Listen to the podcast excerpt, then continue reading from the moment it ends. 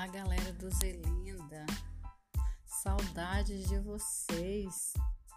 Estou aqui para lembrar que são tempos difíceis, sim, mas creia, vai passar. Vamos florescer nesse tempo, aprender coisas novas, espalhar a palavra de esperança, pois o que nós espalhamos é o mesmo que nós recebemos. Abraços, saudades de todos.